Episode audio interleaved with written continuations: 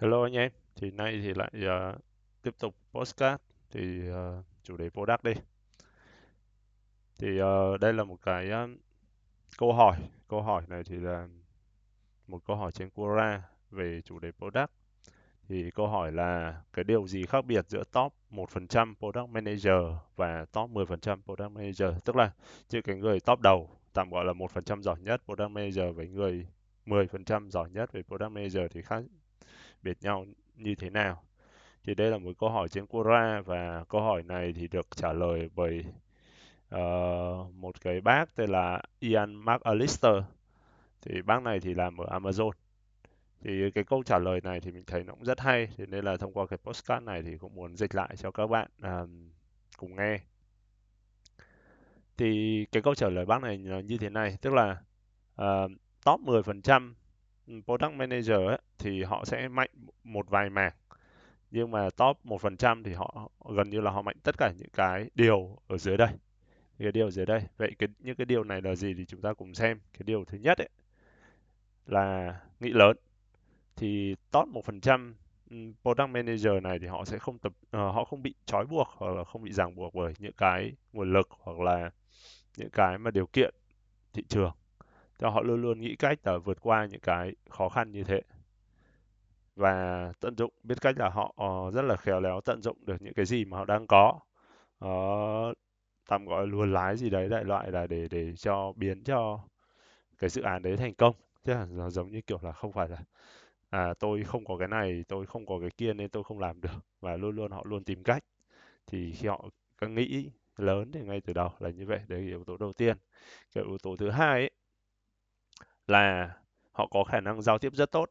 Giao tiếp ở đây nó không chỉ là nói chuyện suông các thứ này kia và à, những cái người mà gọi là product manager này top một phần trăm này thì họ luôn luôn biết cái cách để tận dụng những cái lợi thế về mặt thông tin uh, data dữ liệu hay là những cái tình huống use case xảy ra để giao tiếp với cả những cái bên liên quan nhằm tạo ra một cái tình huống không thể từ chối hoặc không thể bỏ qua được tức là để luôn luôn sự biết cách sử dụng thông tin để bổ trợ để bảo vệ những cái uh, ý kiến những cái quan điểm của họ một cách khéo léo và một cách hợp lý. Tại vì các bạn biết là product là cái vị trí là kiểu giao của rất rất nhiều cái nghiệp vụ rất nhiều cái thông tin gì đó. Thì nên là khi mà họ ra quyết định ấy họ có rất nhiều thông tin và họ biết cách sử dụng những thông tin đấy để bảo vệ cái quan điểm của họ. À, yếu tố thứ ba là à, có họ có cái khả năng đơn giản hóa vấn đề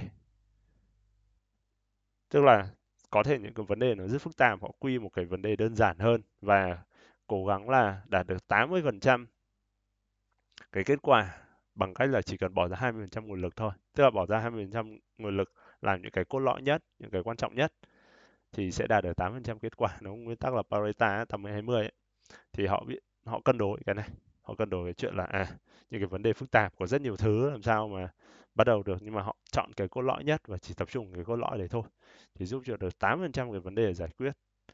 Thì cái yếu tố, cái này sẽ link đến cái yếu tố tiếp theo là yếu tố thứ tư là cái việc là họ biết phân loại ưu tiên. Cái nào là cái mà cần phải ưu tiên? Cái nào mà nên đi trước, cái nào nên đi sau, cái nào thì nó nối đến cái nào? Cái nào thì nó gọi là những cái quick win, cái nào là những cái dự án dài hơi và cần phải đầu tư lớn thì họ cần phải cân đối thế. Tại vì mỗi giai đoạn về của sản phẩm ấy sẽ cần những cái những cái việc đầu tư khác nhau. Mỗi giai đoạn sẽ cần những cái việc đầu tư khác nhau. Rõ ràng như vậy rồi. Tại vì có những cái giai đoạn mà chúng ta sẽ cần phải tồn tại. Trước khi chúng ta để phát triển lớn hơn thì lúc đấy sẽ, những cái quick win những cái để support cho cái chuyện là đầu tư hoặc là có dòng tiền hay gì đó thì đấy là những cái mà cần phải nghĩ trước. Và sau đấy là những cái mà gọi là đầu tư dài hạn để thành công hoặc gì đó hoặc đôi khi là chúng ta sẽ cần phải làm lean từ đầu hay gì đấy. Rồi cái yếu tố thứ năm là yếu tố dự đoán và đo lường. Đấy thì trước khi mà uh, làm một cái dự án ấy thì chúng ta ờ, đa số chúng ta đều không biết được là cái dự án đấy thành công thất bại. Tuy nhiên những cái người này ấy, họ có thể dự đoán được cái khả năng thành công thất bại của dự án này. Thì nó giúp cho cái chuyện là gì? Nó giúp cho chuyện là chúng ta tránh xa đà vào những cái dự án nó không khả thi hoặc là nó khó thành công. Thì lúc này nó giúp cho tiết kiệm được rất nhiều nguồn lực. Rõ ràng bây giờ các bạn làm xong đổ rất nhiều nguồn lực thời gian nguồn lực về tiền bạc về con người để xây dựng ra một cái sau đấy thì không ai dùng ở số lượng người dùng rất ít và cái hiệu quả rất ít. Thì tự nhiên là cái nguồn lực nó bị tiêu tốn. Thì chúng ta cái những cái người này ấy, là họ có một cái khả năng họ dự đoán được.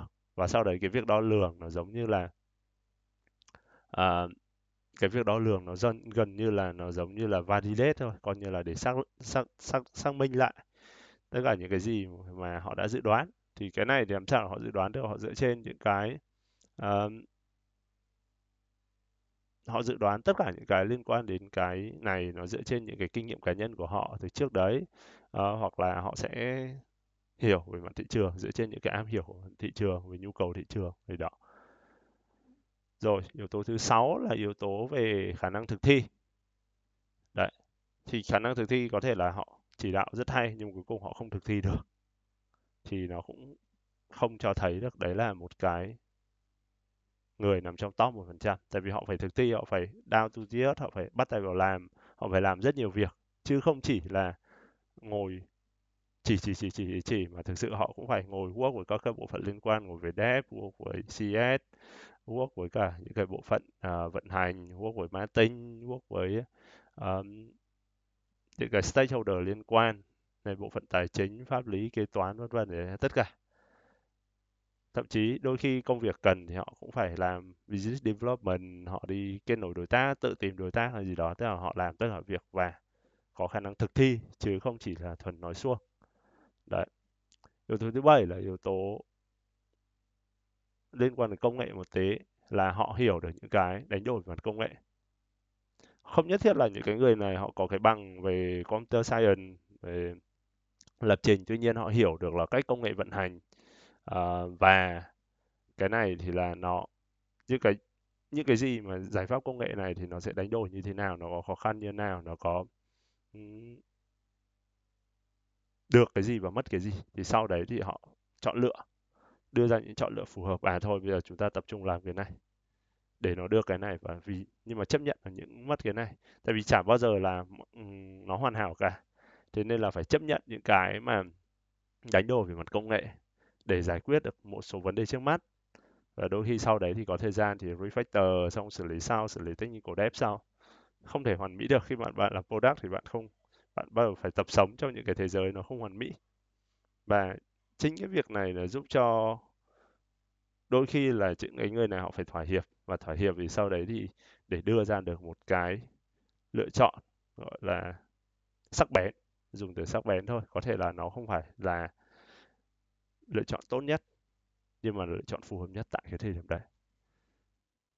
Rồi yếu tố thứ 8 là họ hiểu được những cái thế nào là một cái thiết kế tốt.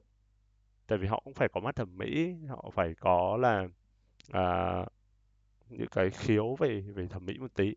Thì những cái người này thì không nhất thiết họ là designer nhưng mà họ phải biết cách được là hoặc là họ biết cách tận dụng hoặc là biết cách nhận biết được đâu là một cái thiết kế tốt thiết kế tốt này nó nó cũng không chỉ dừng lại chuyện là về mặt giao diện tốt mà nó còn là à, toàn bộ cái quá trình diễn ra.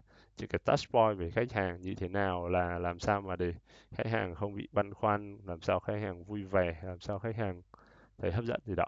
Đấy là à, họ phải hiểu.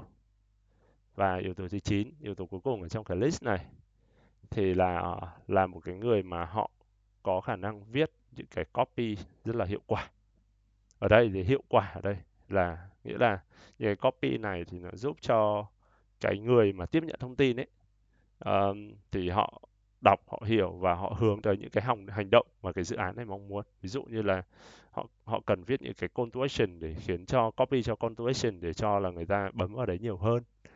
Hay là họ viết những cái văn bản đôi khi là chỉ văn bản thôi những cái uh, văn bản là khiến cho cái sự đồng thuận ở trong người team nó cao hơn đấy đấy là cái ờ, như vậy.